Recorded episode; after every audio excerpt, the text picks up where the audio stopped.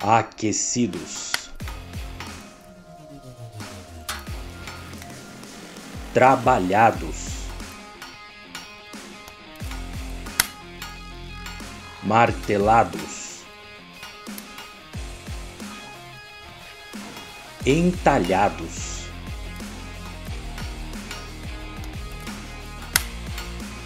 afiados.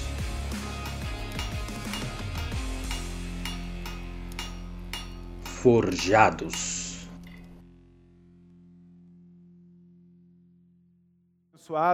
E hoje a gente vai falar sobre uma das histórias mais lindas e ao mesmo tempo intrigantes da Bíblia, que é a história de José, né, o conhecido aí por muitos como o José do Egito, ou José o Sonhador. É, essa história ela está no livro de Gênesis, ela vai do capítulo 37 até o último capítulo de Gênesis, até o capítulo 50. Então, hoje a gente vai dar uma resumida, tá? Porque não tem como eu contar detalhe por detalhes dessa história para você, mas eu recomendo que você leia com calma durante a semana ou ouça, né? Tem alguns aplicativos da Bíblia aí que te permitem ouvir a Bíblia, mas vale muito a pena você ler e meditar naquilo que Deus faz na vida de José. É, eu digo que é uma das histórias mais lindas pela maneira como essa história se desenrola e a forma como ela termina. Né? Ela tem um final é, muito bonito, a gente vai falar principalmente sobre esse final hoje, é, mas ela é intrigante porque ela traz à tona alguns assuntos que normalmente a gente tem dificuldade de lidar. Então, é, fala um pouco é, de, de, assuntos como a soberania de Deus, né, a bondade e a justiça de Deus, entre outras coisas que às vezes acabam confundindo a gente. Mas uma coisa que não tem como a gente negar na, na história de José é que José foi um homem moldado por Deus. José foi uma pessoa forjada por Deus, que passou também, assim como seu bisavô Abraão, por, por momentos difíceis, momentos é, onde ele foi é, realmente martelado, onde ele foi para o forno em altíssimas temperaturas. Tudo isso para ser trabalhado por Deus né, e no final a gente poder olhar e a gente ver que foi uma pessoa muito abençoada. E a história dele começa né, é, como um filho muito desejado, um filho muito esperado pelos seus pais. Como que é isso? Né? É, Jacó, o seu pai, foi para uma terra procurar. Né, era comum naquele tempo as pessoas se casarem com pessoas próximas da, da família. E, e, o conselho do vô de José, o pai de Jacó, né, ó, vai né, para a terra dos seus parentes e lá você encontre uma mulher para você se casar. Não se case com mulheres que não tenham a, a cultura de adorar o mesmo Deus que nós. Então, José, é, Jacó se dirige para essa terra, né, ali da sua família, e quando chega lá, ele se apaixona por uma moça, pela Raquel. Ele, ele vê a Raquel e os olhos dele brilham e fala assim: é essa aí mesmo que eu quero casar. E aí o, o, o, pai da Raquel vira, o, o, nome do pai da Raquel, da Raquel é Labão. O pai da Raquel vira e fala assim, então, é, é o, homem tem dia de negócios, né? E ele fala assim, bom, então já que você quer se casar com a minha filha, trabalhe sete anos para mim, e aí depois dos sete anos você pode se casar com a minha filha. Beleza, Jacó apaixonado, né, coração batendo forte, topa qualquer coisa, ele amava mesmo a Raquel, e ele decide trabalhar os sete anos. Passam-se os sete anos de trabalho, sete anos é bastante tempo. Ele trabalha né, para Labão. E os casamentos de antes não eram como hoje, então Jacó, no, no momento de celebração do casamento, né, Imagina aí aquelas festas de sete dias, o Jacó já tinha bebido um bocado, e aí o Labão chega e fala: Ó, oh, tá na hora do casamento. O casamento não era como era hoje, né? Que tem juiz, essa coisa, o casamento se consumava no ato sexual. Então o Labão fala: Olha, a Raquel está te esperando lá na tenda. Vai lá, dorme com ela para consumar o casamento. E o Jacó vai lá, entra na tenda e, e, tem o encontro com a Raquel. Só que quando ele acorda, ele descobre que não era a Raquel que estava lá, era a irmã mais velha da Raquel, a Lia. E o Jacó, com certeza, né, enganado, ele vai até o seu sogro, já é sogro, porque ele casou com a Lia, né? Sem saber, ele casou com a Lia. E fala, mas como que você faz isso comigo? Não foi esse o acordo que a gente fez? Ele falou assim: não, então, é porque a Lia é muito feia. E se eu não fizesse isso, nenhum homem. Isso está na Bíblia, tá, gente? Eu não estou inventando, não. Ali é muito feia. Se eu não fizesse isso, ninguém ia querer casar com ela. Então faz o seguinte: trabalha para mim mais sete anos. Assim que passar o período aí de lua de mel com a, com a Lia, você já pode pegar a Raquel e aí você casa com as duas, mas você fica trabalhando por mim mais sete anos. E aí o Jacó amava muito a Raquel e ele topa encarar mais sete anos, né? Então, a, a, começa assim a história, né, da, dos pais de José. E depois disso, o, o Jacó descobre outra coisa é, sobre Raquel. Raquel era estéreo, ela não podia ter filhos. É, isso era terrível no, no, naquele tempo, porque era uma cultura onde a mulher já era minimizada e, e o papel da mulher era dar filhos. E uma mulher que não podia ter filhos, ela era vista como uma mulher inútil para a sociedade daquele tempo. Então Raquel, ela não pode ter filhos. E a irmã dela, né, lembrando aí que Jacó é casado com as duas, a irmã dela já é, não tinha esse problema. E ela dá quatro filhos para Jacó. Quatro filhos. E ela entra em desespero e fala: Bom, já que eu não posso te dar filhos, então fica com a minha serva com a minha, né, ela tinha uma serva, as duas, cada uma tinha uma serva, fica com a minha serva e os filhos da minha serva serão como os meus filhos para você. Eu sei que para nós isso não faz mínimo sentido, tá? Mas isso é cultural, naquele tempo isso era aceitável.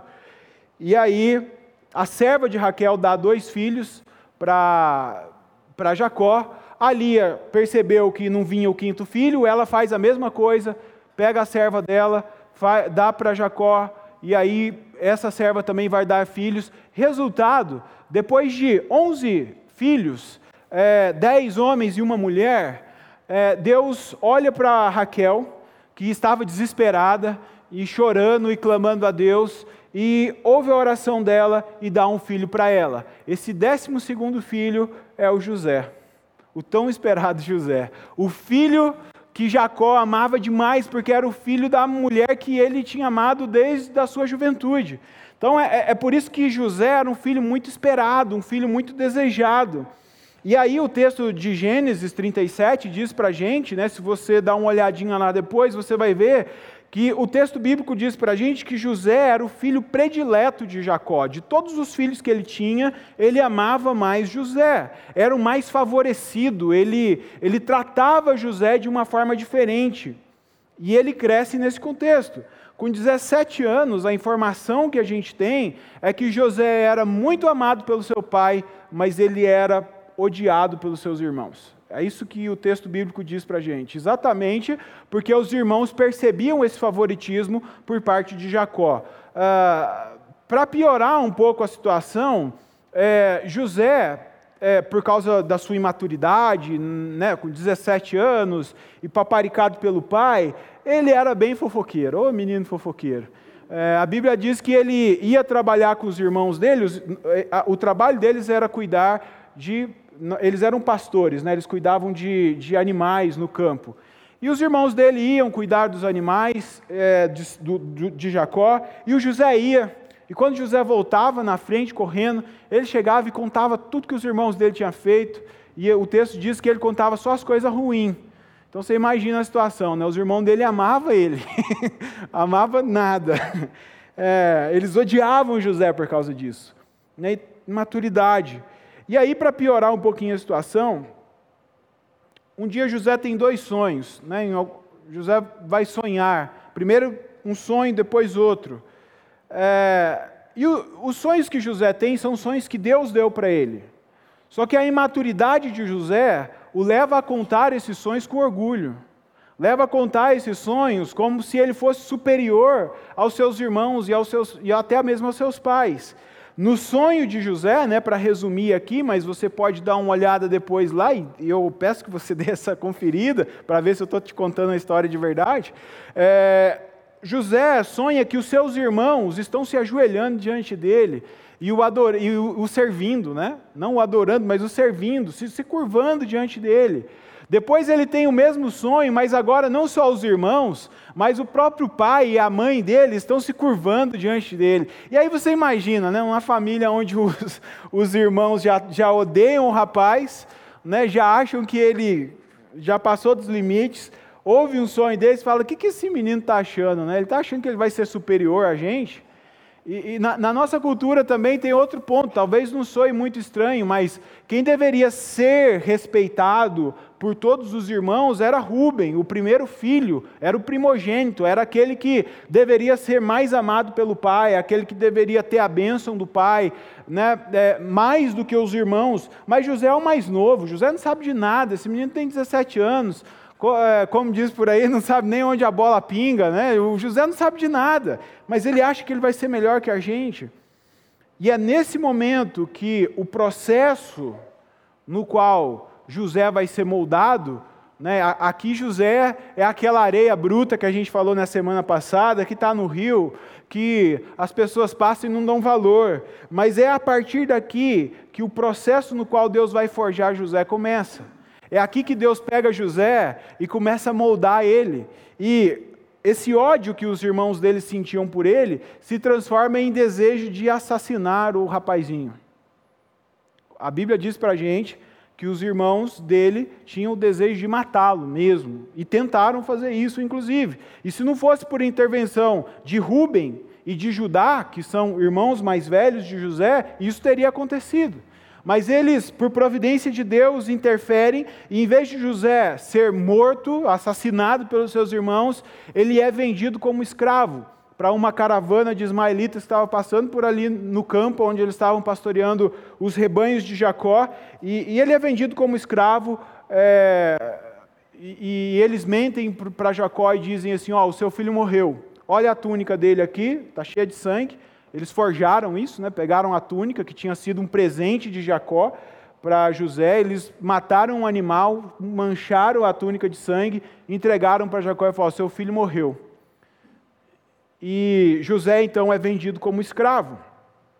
Por 20 moedas de prata, ou 240, mais sendo mais preciso, mais ou menos 240 gramas de prata, ele é vendido como escravo. E por causa disso ele vai parar no Egito, né? Ele, aqueles é, comerciantes de escravos o levam e o vendem lá no Egito. É, talvez você se identifique com José até esse ponto aqui. É, quem sabe em algum momento da sua vida você já não se sentiu traído, quem sabe você não, não sofreu uma traição, é, talvez você se sentiu abandonado pela sua família ou, ou, por amigos, pessoas que você confiava, talvez você sentiu e talvez ainda sinta rejeição. Mas veja, é importante a gente olhar que, mesmo nesses momentos, nessas situações, Deus estava forjando José. Deus estava ali trabalhando na vida dele. E José está longe de casa, ele está em outro país, ele está longe das pessoas que o amam, ele está longe de Jacó, né, sem perspectiva de futuro, porque agora ele é um escravo, ele, ele não manda mais na sua vida, ele não faz mais aquilo que ele gostaria de fazer, ele tem que se submeter a um senhor. José é, é um escravo e, e, ele está ali servindo no Egito, né? ele não tem opção. Mas mesmo nessa situação, é interessante a gente observar que José se esforça para ser fiel a Deus, ao Deus de seu pai, né? Aquele, aquilo que seu pai havia ensinado sobre Deus, ele esforça para ser fiel e, e também ser fiel ao seu patrão, né? ou, ou ao seu senhor, que era um oficial da guarda de Faraó. E nessa situação de, de, escravidão, né, ele se esforçando ali, dando o máximo, acontece outra coisa que muda o rumo da vida dele. Já estava ruim, né, você já viu esse videozinho, já estava ruim. E aí parecia que ia melhorar, mas aí piorou mais ainda. Porque a mulher do senhor dele, a mulher de Potifar, né, que era o senhor dele, começou a olhar para José e achar ele bonito forte e sentia atração por ele. E ela começou a perseguir José, e José, por causa dos seus valores e porque ele era temente a Deus, ele não queria isso de jeito nenhum, porque ele sabia que era, era algo errado, mas a mulher continuava insistindo, até que chegou uma situação onde um dia José, é, talvez por descuido, ficou sozinho em casa, a mulher percebeu que ele estava sozinho em casa e tentou ter um caso com ele, à força. Mas ele não quis, ele fugiu e na fuga ele acabou deixando para trás a sua roupa, né, a sua túnica, a sua capa, e a mulher decidiu então gritar e dizer que José estava ali abusando dela e forçando ela. Ela inverteu a história. E quando o marido dela chega em casa, é, é lógico que o marido vai acreditar na mulher. Não tinha ninguém para testemunhar, e aí José, então, é, é jogado na prisão por causa dessa história. Injustamente, ele é preso por causa dessa, desse fato, desse ocorrido. Né? É, por causa dessa, dessa acusação, ele fica mais de dois anos na prisão. E prisão não é bom hoje, não era e antes você pode ter certeza que era bem pior, bem pior. É, hoje tem, se a pessoa tiver uns umas coisinhas, né? Um, ah, ela tem televisão, tem para para elite, né? Mas José aqui era trabalhava para um oficial do faraó. Então, vamos imaginar aí que talvez ele tivesse a televisão, algumas coisinhas. Naquele tempo tinha nada disso. Não tinha nada disso. Então José vai parar na prisão e ele fica ali. Então, veja a, a, a vida de José: traído, traído por pessoas próximas, vendido como escravo, tentaram matar ele, tentaram tirar sua vida, longe de todas as pessoas que o amavam, distante do seu pai e da sua mãe, tendo que lutar pela sua integridade, pela sua vida, preso injustamente. É assim que a gente pode resumir a vida de José alguém que está passando por todo tipo de situações difíceis. Né? No mundo que a gente vive, é, eu sei que não é difícil a gente sofrer injustiças. Eu tenho certeza que você já passou por situações onde você se sentiu injustiçado. Eu mesmo já passei por situações assim, e eu acho que todo ano a gente passa pelo menos por umas duas ou três. Coisas pequenas às vezes, mas a gente passa. Mas situações como essa aqui, né, que José passa, são situações mais graves, são situações mais, mais difíceis de lidar. Né? Então veja, é, ser acusado injustamente, não tem ninguém para te defender, não tem ninguém para lutar pela sua causa, ninguém que possa resolver o seu problema. Só que em todas essas situações, em todos esses momentos, Deus estava forjando José e trabalhando na sua vida. E aí eu te falo isso porque a gente percebe como que Deus estava presente lá na vida de José, como que Deus estava forjando a vida de José. Nós percebemos isso com o fato de que quando ele é comprado como escravo, é, ele podia ser vendido em qualquer lugar, mas aquela caravana foi para o Egito e, e, e, isso não foi, não foi algo aleatório. Quem comprou José podia ser qualquer pessoa ali no Egito, o Egito tinha muita gente, mas quem comprou ele foi exatamente um oficial do Faraó. Isso tudo por providência de Deus. A gente percebe Deus agindo também, é, até mesmo nas injustiças, né? porque quando José é injustiçado e ele é preso, ele vai parar não na pris, numa, numa prisão qualquer, porque o texto bíblico vai nos dizer que ele vai para a prisão onde ficavam os oficiais do Faraó. E lá nessa prisão, é, ele conhece dois homens que trabalhavam para o Faraó. E Deus estava tão presente nesse momento difícil da vida de José, lá no fundo do poço, né? lá na prisão. Deus está tão presente e abençoando José e prosperando José e, e dando sabedoria para ele que permite José interpretar os sonhos de, desses dois, de dois oficiais de Faraó que estavam lá. E o mais interessante é que acontece exatamente o que José interpreta dos sonhos desse homem. Não eram sonhos de barriga cheia, né? Deus tinha dado uma visão para esses dois homens. E eles não sabiam o que significava. E Deus deu sabedoria para José interpretar aqueles sonhos. E acontece exatamente como José havia dito para eles que ia acontecer. E por causa disso, né? Não imediatamente, mas dois anos depois, José sai da prisão. Aí você fala assim: ah, agora ele saiu da prisão e ele está livre para fazer o que ele quiser. Que nada. Quem chama ele é o Faraó. Fala assim: ó, fiquei sabendo que você interpretou uns sonhos lá na, na prisão e que aconteceu exatamente como você interpretou. Eu também tive uns sonhos, eu quero que você interprete. Aí você pensa na responsabilidade, né? Porque se ele fazer qualquer coisa errada, já era, né? Mas Deus estava lá, Deus deu sabedoria para José e ele interpretou os sonhos do Faraó. E, e é, o, o, que é mais interessante é que o Faraó olha para José e ele vê em José alguém que tem sabedoria, é, alguém que tem é, Deus ali, porque ele diz que ele vê o Espírito de Deus em José. ele vê Deus na vida de José a ponto de confiar a José a responsabilidade de todo o Egito e colocar José como o homem mais poderoso no Egito abaixo dele. Então veja como que Deus estava trabalhando na vida de José, de José, mesmo nos momentos mais desafiadores da sua vida. Tudo isso faz a gente ver que ele estava sendo forjado por Deus, ele estava sendo moldado por Deus. Agora, é, é no fim dessa história, né, de toda essa, essa saga de José, que a gente encontra pelo menos três coisas interessantes que a gente pode extrair para a nossa vida. A Bíblia conta para a gente né, que o Egito passou por uma grande fome depois desse encontro de José com, com o Faraó, e, e não foi só o Egito, foi a terra toda. Então, as pessoas vinham de longe para o Egito para procurar comida, porque Deus tinha dado sabedoria para José é, como administrador do Egito para estocar alimento ali. Eles fizeram grandes celeiros ali, estocaram alimento para muitos e muitos anos. E eles estocaram tanto que eles não só davam conta de dar comida para o país deles, mas também para as pessoas que vinham de fora.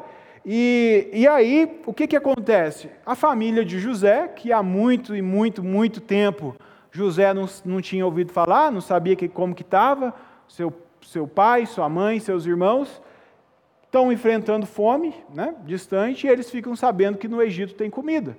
O que, que eles fazem?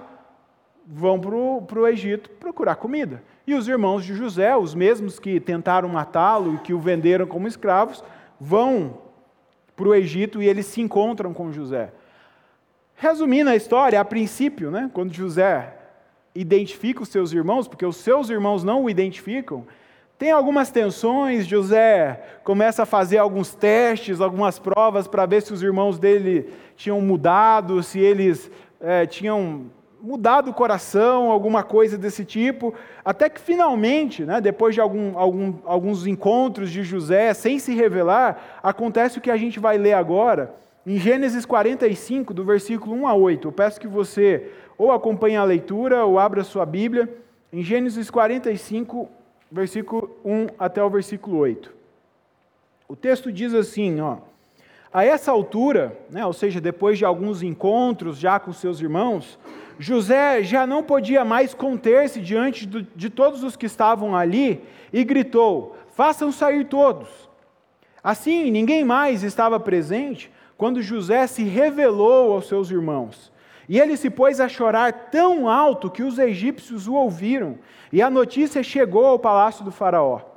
Então disse José a seus irmãos: Eu sou José, o meu pai ainda está vivo. Mas os seus irmãos ficaram tão pasmados diante dele que não conseguiam nem responder-lhe.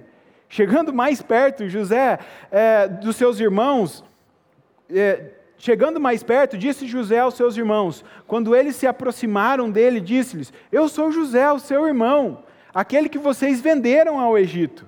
Agora, não se aflijam, nem se recriminem por terem me vendido para cá, pois foi para salvar vidas que Deus me enviou adiante de vocês. Já houve dois anos de fome na terra, e nos próximos cinco anos não haverá cultivo e nem colheita, mas Deus me enviou à frente de vocês para lhes preservar um remanescente nessa terra e para salvar-lhes a vida com um grande livramento. Assim, não foram vocês que me mandaram para cá, mas o próprio Deus. Ele me tornou ministro do Faraó e me fez administrador de todo o palácio e governador de todo o Egito. Olha só as palavras que José diz para os seus irmãos. A primeira coisa que a gente aprende aqui com a história de José, com a vida de José, é que quando nós somos forjados por Deus, nós aprendemos a perdoar. Nós aprendemos a perdoar. Isso aqui é inegável, não tem como a gente não olhar para um texto como esse, para a fala de José, e a gente não reconhecer que José é, transborda perdão pelos seus irmãos. Então, é, ele não tem mágoa contra os seus irmãos. Ele não guarda rancor contra aqueles que o traíram, aquelas pessoas que é, queriam matá-lo, que queriam tirar sua vida, que o venderam, que o abandonaram. Ele não. Veja, José está em posição, se ele quiser, de se vingar dos seus irmãos, de se vingar. De, de, ele tem poder para fazer o que ele quiser com seus irmãos, mas ele não faz isso. Ele nem mesmo né, está pedindo justiça. Ele está perdoando seus irmãos, com um coração perdoador, disposto realmente, aberto a receber os seus irmãos. Então, quando nós somos forjados por Deus, uma das coisas que acontecem na nossa vida é que a gente aprende a perdoar. A gente aprende a perdoar. Uma das ferramentas que Deus usa para nos forjar, para moldar o nosso caráter, para construir a nossa vida, são os relacionamentos. Tá? Então, guarde isso no seu coração. Relacionamentos são usados por Deus para nos moldar. E aí é, é, relacionamento de todo tipo, tá? Deus usa é, as nossas amizades, Ele usa a comunhão que a gente tem aqui como irmãos. Então, quando você vê um irmão assim que você fala assim, nossa, mas que irmão chato, não, ele senta desse lado, eu vou sentar desse. Pode ter certeza que Deus quer usar a vida desse irmão que você acha chato para te moldar, porque é, Deus trabalha assim na família, né? nos nossos relacionamentos familiares, nas lutas que a gente tem muitas vezes nos nossos relacionamentos familiares, conjugais, com os filhos ou com os pais. Deus usa essas situações para nos, nos forjar, para nos moldar. E não tem jeito, né? quando se fala de relacionamento, uma hora ou outra a, a, vai ter necessidade de perdão, porque relacionamento é assim, né? É igual porco espinho, se, se pega dois e junta, vai chegar pertinho, né? O que acontece? Um espeta o outro, então relacionamento é desse jeito. Todos nós temos os nossos espinhos e, e a gente, ora espeta, ora a gente é espetado. Mas relacionamento é assim. E o que faz a gente ficar junto e se aproximar de novo é o perdão, é a capacidade de perdoar. E algumas situações são fáceis de perdoar. Algumas situações a gente consegue perdoar com mais facilidade, mas tem situações como essas aqui de José que elas são bem mais difíceis, elas são mais profundas. Então eu não sei se você já passou por alguma dessas situações aqui. É traição, tentativa de tirar a sua vida, é, decepções, abandono, humilhação. Todas essas situações foram situações que José viveu, mas que ele sendo forjado por Deus, aprendeu que o melhor caminho era o perdão. Ele aprendeu a perdoar.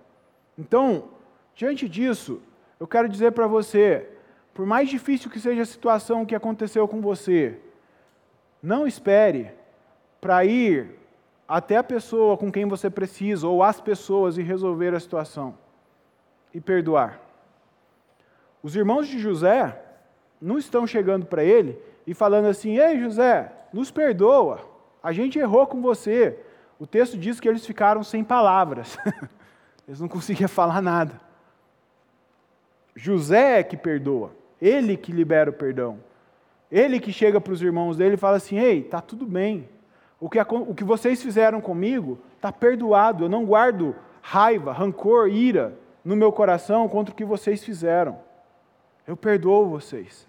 Então, Busque em Deus forças. Clame a Deus. E se você tiver algo que resolver, perdão para liberar, faça isso. Se tem uma coisa que prende a nossa vida, que impede muitas vezes a gente de, de seguir em frente, de crescer, eu estou falando em todas as áreas da vida, mas principalmente na vida espiritual, é a falta de perdão. Falta de perdão é algo que corrói o coração, é algo que destrói a gente por dentro. Então, se você tem uma situação assim, eu quero, em nome de Jesus, dizer: vai e perdoa e resolve. Não é uma coisa que talvez vai ser gostosa e fácil de fazer, mas eu tenho certeza que vai ser algo abençoador na sua vida. Faça isso. A segunda coisa que nós aprendemos com a vida de José é que quando nós somos forjados por Deus, nós conhecemos mais de Deus. Nós entendemos mais de Deus e entendemos mais do plano de Deus também. Olha só o que diz Gênesis 50, do versículo 15 ao 21. Vendo os irmãos de José que o seu pai havia morrido, disseram: E se José tiver rancor contra nós e resolver retribuir todo o mal que nós lhe causamos? Só, só para explicar para você, eles chegaram no Egito, né, nesse texto que a gente leu antes, é, José manda chamar o seu pai, Jacó, né, ele vai, né, o pai Jacó vai para o Egito e eles começam a morar ali.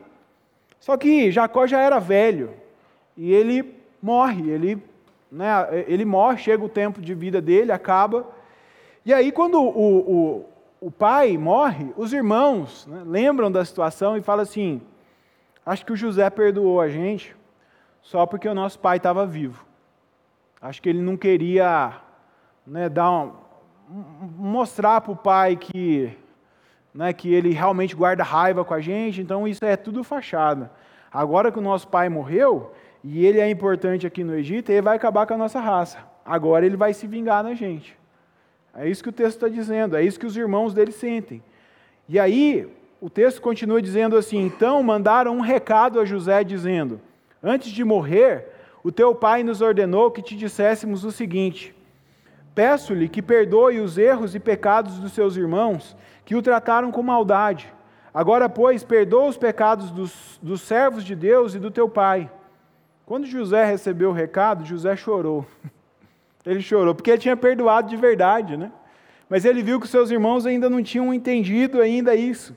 Depois vieram seus irmãos e se prostraram diante dele e disseram: Aqui estamos, somos teus escravos. José, porém, lhes disse: Não tenham medo. Estaria eu no lugar de Deus? Agora veja isso: vocês planejaram o mal contra mim, mas Deus tornou todo esse mal que vocês planejaram em bem, em bem, para que hoje fosse preservada a vida de muitos. Por isso, não tenham medo, eu sustentarei vocês e os seus filhos. E assim José os tranquilizou e lhes falou amavelmente. Aqui, mais uma vez, a gente tem evidência do perdão que José libera pelos seus irmãos, e, e aqui acaba, né? ele deixa bem claro: olha, eu perdoei vocês de vez, gente, pode ficar tranquilo, não vou me vingar, não, está tá tudo encerrado o assunto.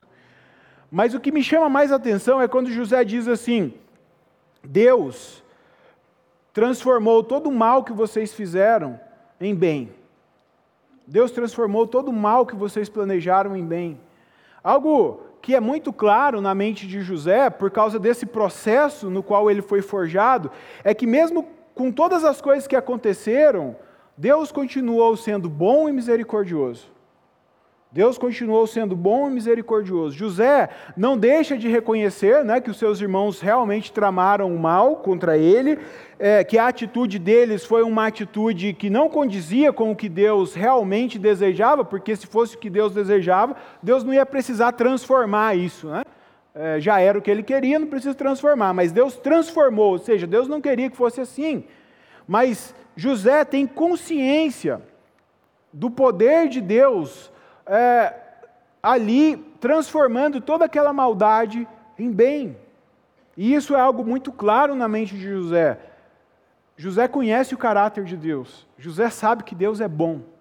José sabe que Deus é bom de verdade. Quando nós somos forjados por Deus, a gente passa a conhecer mais a Deus e o seu caráter, a gente passa a entender quem Deus é de verdade. Esses momentos de dificuldade que José passou, esses momentos de dificuldade que você passa, são momentos para você se aproximar de Deus e conhecer mais a Deus. Conhecer Deus de verdade, conhecer a Deus não só de ouvir falar, mas de caminhar com Ele, de experimentar quem Ele realmente é. Hoje a gente tem uma dificuldade muito grande de lidar com isso, porque é, quando acontecem as coisas erradas, a primeira coisa que as pessoas dizem é culpa de Deus. Se Deus é tão bom, por que está acontecendo tanta coisa ruim? Se Deus é tão bom e Ele me ama, por que está acontecendo tanta desgraça na minha vida? Por que, que a minha família está passando por isso? Então veja, a, a, maldade é fruto do pecado, a gente precisa entender isso. Deus não planejou o mal, Ele não queria que nós vivêssemos tudo isso que a gente vive em consequência do pecado, mas a partir do momento que a gente se rebelou contra Deus, a partir do momento que o pecado entrou no mundo e nos afastou de Deus, a gente ficou sujeito a sofrer todo tipo de consequência que o pecado traz, e a maldade é uma delas. Os irmãos de José, infelizmente, naquele momento, se deixaram ser tomados pelo ódio, e por causa disso eles planejaram tirar a vida do seu irmão. Só que José não se importa com isso. José agora não se importa como é que ele foi parar no Egito. Ele não está pensando se é, foi os meus irmãos que me mandaram aqui por maldade, ou, ou, ou, podia ter sido de outro jeito, né? se os irmãos dele não tivessem deixado o pecado falar mais alto. Talvez José iria para o Egito de outra forma, mas José não se importa. O que ele importa é que Deus usou, o que, ele, o que, ele, o que realmente fala mais alto na mente dele é que Deus usou aquelas situações para moldá-lo e transformar ele numa pessoa melhor, transformar ele numa pessoa melhor. Por isso, eu quero dizer para você: se você está passando por situações difíceis, essas situações onde você sente que está sendo moldado por Deus, não procure culpados. Não procure culpados. Porque se você começar a procurar culpados, você vai começar a colocar a culpa em quem não tem a culpa. E pior, você corre o risco de começar a colocar a culpa em Deus, por causa de coisas que não é Deus que está fazendo. Então, não culpe Deus, não procure culpados, mas comece a buscar sabedoria em Deus para passar por essas situações com fidelidade, assim como José passou. Fidelidade a Deus. Porque se você fizer isso, você vai conhecer muito mais do caráter de Deus. Você vai conhecer muito mais sobre quem Deus é. Deus vai se revelar a você nesses momentos. Então, não culpe ninguém, mas procure entender o que Deus está construindo na sua vida. Quando você estiver sendo moldado por Deus, você vai ter duas opções. Ou você coloca a culpa em Deus, ou você procura um culpado para dizer por que, as coisas estão dando erradas, ou você olha para situações e procura se aproximar mais de Deus. Senhor, eu não estou entendendo por que eu estou passando por isso. Eu não sei por quê, mas eu quero sair disso te conhecendo mais. Depois que isso acabar, eu quero te conhecer mais. Assim como Jó, né, que sofreu um bocado e ele não entendia por quê. No final eu quero dizer, Senhor, agora eu te conheço não só de ouvir falar, mas eu te conheço porque eu experimentei quem o Senhor é.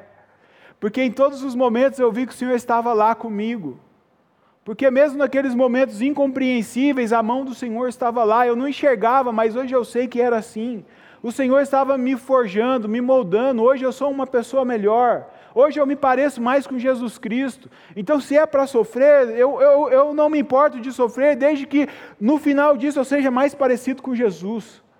Desde que no final disso eu esteja mais próximo do Senhor, mais perto do Senhor. A terceira coisa que a gente aprende com José, com a vida dele, é que quando nós somos forjados por Deus, assim como José, a nossa fé é fortalecida. Eu quero chamar a sua atenção para os últimos versículos de, de, do capítulo 50 de Gênesis, 15 a 26. Diz assim: José permaneceu no Egito com toda a família do seu pai. Ele viveu 110 anos e viu a terceira geração dos filhos de Efraim. Além disso, ele recebeu como, como seus filhos de Maquir, filhos de Manassés, antes de morrer, José, e José disse aos seus irmãos: Eu estou à beira da morte, mas Deus certamente virá em auxílio de vocês e os tirará dessa terra, levando-os para a terra que prometeu com juramento a Abraão, Isaque e Jacó. Olha só o que, que ele está falando aqui para os irmãos dele e para toda a família dele. E José fez com que os filhos de Israel, Israel é o seu pai, Jacó, em um momento, teve o nome dele mudado por Deus de Jacó para Israel. Então ele está dizendo né, para os filhos do seu pai, ou, ou, ou, ou para todos os seus parentes, né, ele fez com que eles lhe prestassem um juramento, dizendo-lhes: quando Deus intervir em favor de vocês, levem os meus ossos daqui. Quando ele cumprir a promessa que ele fez a Abraão, eu quero que vocês levem os meus ossos daqui. E, morreu José com a idade de 110 anos. E depois de embalsamado, foi colocado num sarcófago ali no Egito. É muito interessante a gente olhar para esses últimos versículos aqui de Gênesis, né, capítulo 50, e a gente vê que José mantém no seu coração uma promessa que havia sido feita a seu bisavô. Havia sido feita a Abraão. A gente viu isso na semana passada. Deus tinha feito uma promessa a Abraão, que ia dar para ele a terra de Canaã. Só que, veja, a família de Abraão, né, Jacó era neto de Abraão, eles estavam lá em Canaã, por causa da fome, todo mundo precisou ir para o Egito. E José está dizendo assim: Eu sei que vai chegar uma hora que Deus vai cumprir a promessa que ele fez para Abraão, lá para o nosso bisavô, e todo, todo mundo aqui vai sair daqui e vai voltar para Canaã, porque a terra que Deus prometeu para Abraão não é o Egito, é Canaã. E eu não vou estar vivo porque a minha vida já está acabando, eu estou nos últimos momentos da minha vida, mas eu quero que vocês prometam para mim que quando acontecer o cumprimento dessa promessa, vocês vão pegar os meus ossos e vocês vão levar junto com vocês. Porque nem que seja só o meu osso, eu quero participar dessa promessa e eu quero entrar lá. Veja a fé que José tem de que Deus vai cumprir a promessa. ele, a, gente às vezes lê isso e fala assim, né? Ah, ele fez prometer, se eles não levarem, vai estar morto mesmo, tanto faz. Ele fez eles jurarem, tá? Esse juramento não pode ser quebrado. Na cultura deles, jurar era uma coisa séria. Então eu, eu quero que vocês jurem por Deus que vocês vão, vão tirar os meus ossos daqui. O, a ação de José, o fato de José fazer com que as, essas pessoas, né, os seus irmãos, os seus, seus parentes, jurem isso, é porque ele tinha fé de que Deus ia cumprir a promessa que ele tinha feito ao seu avô, e um dia, de fato, eles iam sair daquela terra, e eles iam para a terra que Deus havia prometido. Iam entrar na terra de Canaã, a terra que Deus tinha dito que ia dar para eles. E ele cria que, de fato, ele fazia parte da promessa de Deus, de que a geração de Abraão seria um grande povo. Ele cria nisso, a fé dele estava viva nisso. Então, quando nós somos forjados por Deus, Deus faz com que a nossa fé cresça, com que a nossa fé aumente. E aí é por isso que às vezes a gente encontra algumas pessoas dizendo assim, né? É, eu não vou pedir para Deus aumentar a minha fé, não, porque eu peço para Deus aumentar a minha fé, só vem luta. Você já ouviu alguém falando isso? Mas é nas dificuldades, é, é nas lutas, é, é nos desafios da vida que a nossa fé cresce, que a nossa fé é aumentada. A nossa fé precisa ser desafiada, porque se ela não for desafiada, ela vai só apagando e ela vai só ficando pequena, e aí ela vai desaparecendo, e chega uma hora que a gente já não tem fé mais para nada. Fé é você ter a certeza de que o impossível vai acontecer. Fé é você olhar para frente e não tem nada, nada que diz para você que a coisa vai ser daquele jeito, mas você insiste e fala, por causa de Deus, porque Ele prometeu, porque o poder dele está agindo, eu creio que vai ser assim. É o que o Yuri ministrou aqui na hora do louvor. Para a medicina não tem solução, em muitos casos, né? Ou talvez o médico diz que vai ser muito difícil, ou eu não tenho os recursos financeiros para fazer tal coisa. Ou, ou, eu acho que nunca o meu filho vai entrar numa igreja, eu acho que nunca a minha família vai se render aos pés do Senhor. Eu olho para o futuro e eu não vejo perspectivas disso acontecer. Mas eu olho para a promessa de Deus e a promessa de Deus diz para mim que eu e a minha casa vamos servir ao Senhor, então eu vou crer nisso até o fim da minha vida.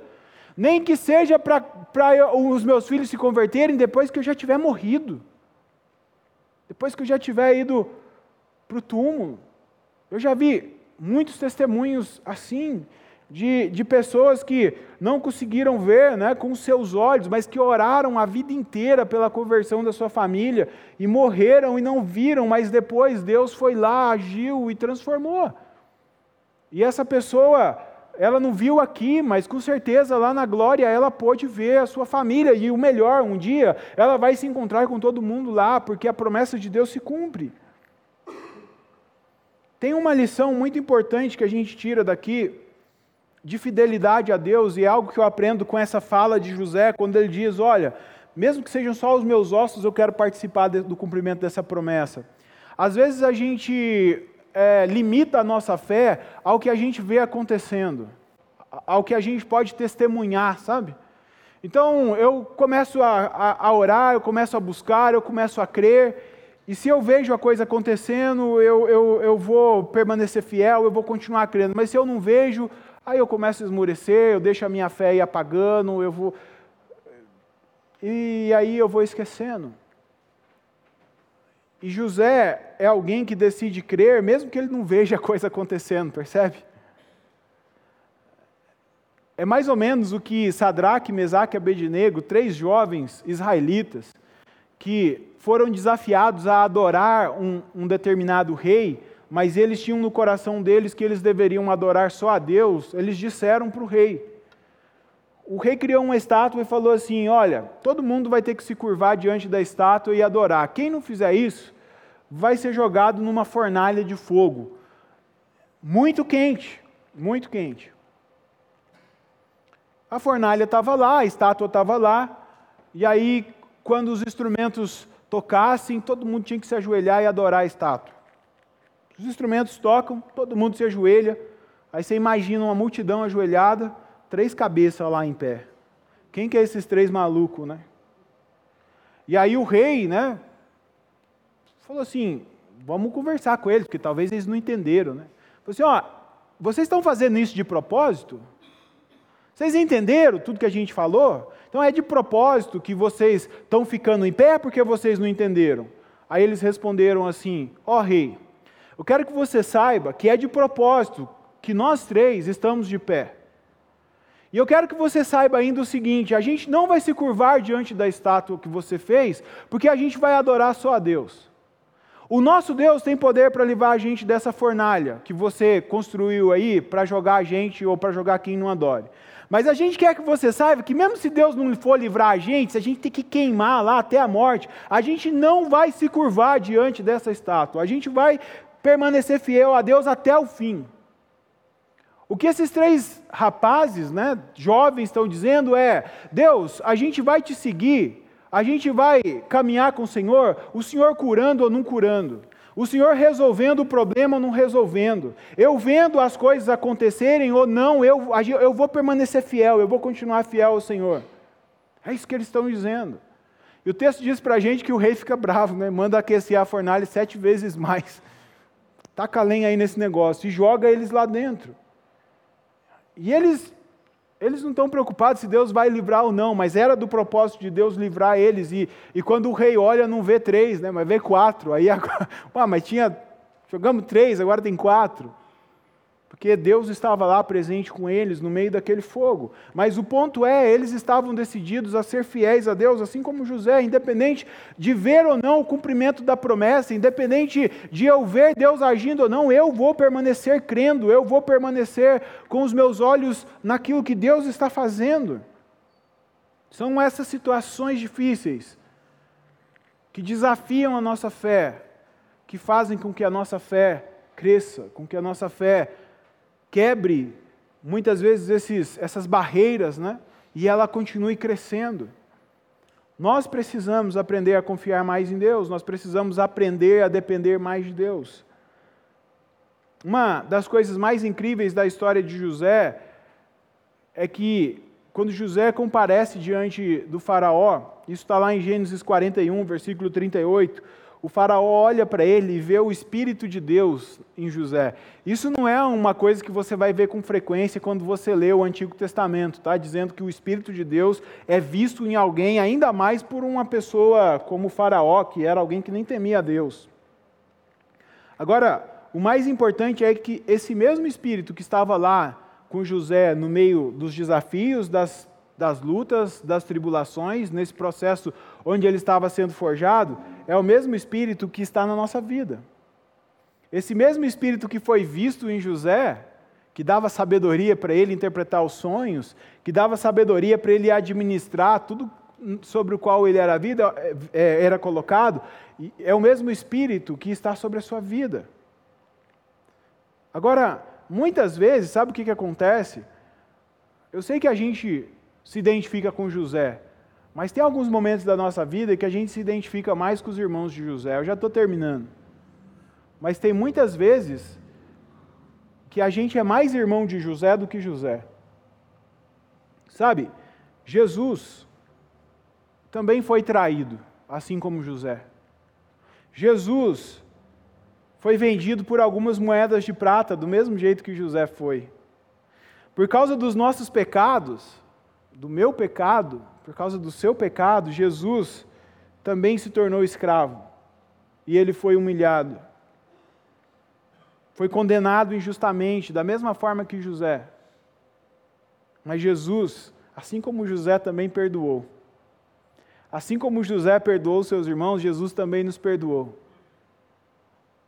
Mesmo na cruz, no auge do sofrimento, carregando todos os nossos pecados, Jesus olha para aqueles, aqueles pecadores, né, aquelas pessoas que estão ali, que o estão matando, crucificando, se deleitando com a sua morte. E ele diz: Pai, perdoa-os porque eles não sabem o que fazem. Jesus perdoa. Jesus perdoa. Por isso, nós também podemos e devemos perdoar, porque Jesus fez isso por nós, ele nos perdoou. Ele perdoou todos os nossos pecados, ele, ele passou por tudo isso por nós. Por causa do que Jesus fez, a gente pode se reencontrar com o Pai. Por causa do que Jesus fez, a gente tem a certeza que, mesmo nos momentos onde a gente está sendo forjado por Deus, mesmo nesses momentos difíceis, a gente pode experimentar de comunhão verdadeira e genuína com o Pai. Por causa do que Jesus fez, a gente tem convicção, a gente tem certeza de que as promessas de Deus vão se cumprir na nossa vida. José recebeu autoridade sobre o Egito, né?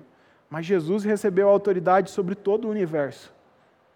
José era o homem que tinha mais autoridade abaixo do faraó ali no Egito, mas Jesus tem autoridade sobre, o, sobre todo o universo, e essa autoridade ele deu para a gente, ele colocou o Espírito dele dentro de nós, o mesmo Espírito que estava em José, o Espírito que está em nós.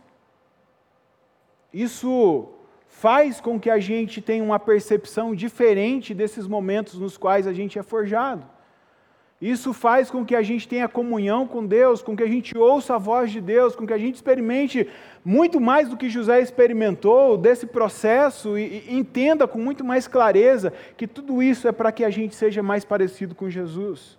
Então veja, consciente de tudo isso, a nossa fé é fortalecida.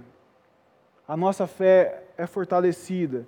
Então, que a gente possa passar por essas situações, que a gente possa enfrentar essas dificuldades com mais sede de conhecer a Deus, com mais vontade, sabe, de se aproximar de Deus, de, de experimentar essas coisas que a gente lê aqui na Bíblia. Às vezes parece que é coisa só aqui da Bíblia, mas não, são coisas que Deus tem para a gente. Então, quando a gente estiver passando por essas situações, Deus, o Senhor está me moldando, o Senhor está me forjando, mas eu quero te conhecer mais, eu quero estar mais perto do Senhor que a gente possa ter mais sede, mais vontade, e que a gente também possa aprender a perdoar, a liberar perdão, porque Jesus nos perdoou, em, em, Cristo Jesus, Deus nos perdoou de todos os nossos pecados.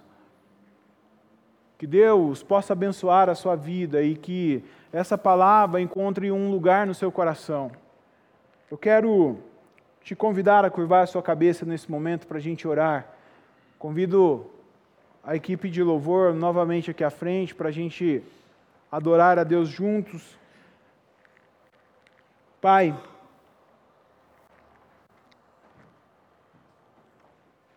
obrigado porque a gente aprende na tua palavra que ser forjado pelo Senhor é um privilégio, é um privilégio enorme. Ser trabalhados, ó Deus, pelo Senhor de maneira tão artesanal e intensa é algo que é um privilégio. É um privilégio daqueles que renderam a vida a Ti, aqueles que se entregaram ao Senhor. E a gente sabe que o Senhor não é aquele que deseja o mal, aquele que causa o mal, mas o Senhor é, sim, poderoso e e grande e soberano para fazer com que, mesmo as situações adversas, mesmo as dificuldades, mesmo as injustiças e maldades que muitas vezes são ocasionadas pelo pecado em direção à nossa vida, sejam convertidas e revertidas em bem. O Senhor faz isso. Por isso, eu quero pedir, ó Deus, nessa manhã, nesse dia, que o Senhor nos faça enxergar isso, ó Deus. Que o Senhor está trabalhando na nossa vida que em nenhum momento, por mais difícil que seja, o Senhor nos abandonou, o Senhor nos deixou, mas o Senhor está lá conosco, atravessando juntamente conosco. Deus, nos dá graça e força para que a gente consiga perdoar aquelas pessoas que nos magoaram, que nos ofenderam, aquelas pessoas que nos traíram, aquelas pessoas que desejaram o pior para nós e até intentaram o mal contra a nossa vida, que a gente possa perdoar, porque o Senhor nos perdoou de todos os nossos pecados. Deus nos dá a condição de fazermos isso. Gera em nós, ó oh Deus, essa consciência de que o perdão é algo que nós precisamos fazer, porque o Senhor fez muito mais por nós em nome de Jesus. E que a gente possa te conhecer mais, Senhor. que a gente possa te conhecer mais. Oh Deus, eu, eu não quero passar pelas minhas lutas e pelas minhas dificuldades e sair no final delas é, colocando a culpa em alguém. Eu quero sair te conhecendo mais. Ah, Jesus, eu tenho tanta sede de te conhecer mais. Deus, eu quero te conhecer muito mais do que eu te conheço hoje. Quero estar perto de Ti, Senhor, e se para isso eu precisar ser forjado, que seja assim, mas que no final eu saiba melhor do que hoje quem o Senhor é. Que eu possa ter mais convicção da Tua bondade, do Teu amor, ó Deus, por mim e pelas pessoas. Que eu possa amar mais como o Senhor ama que eu possa sentir mais pulsar no meu peito o teu coração e os teus sentimentos por mim e pelo mundo.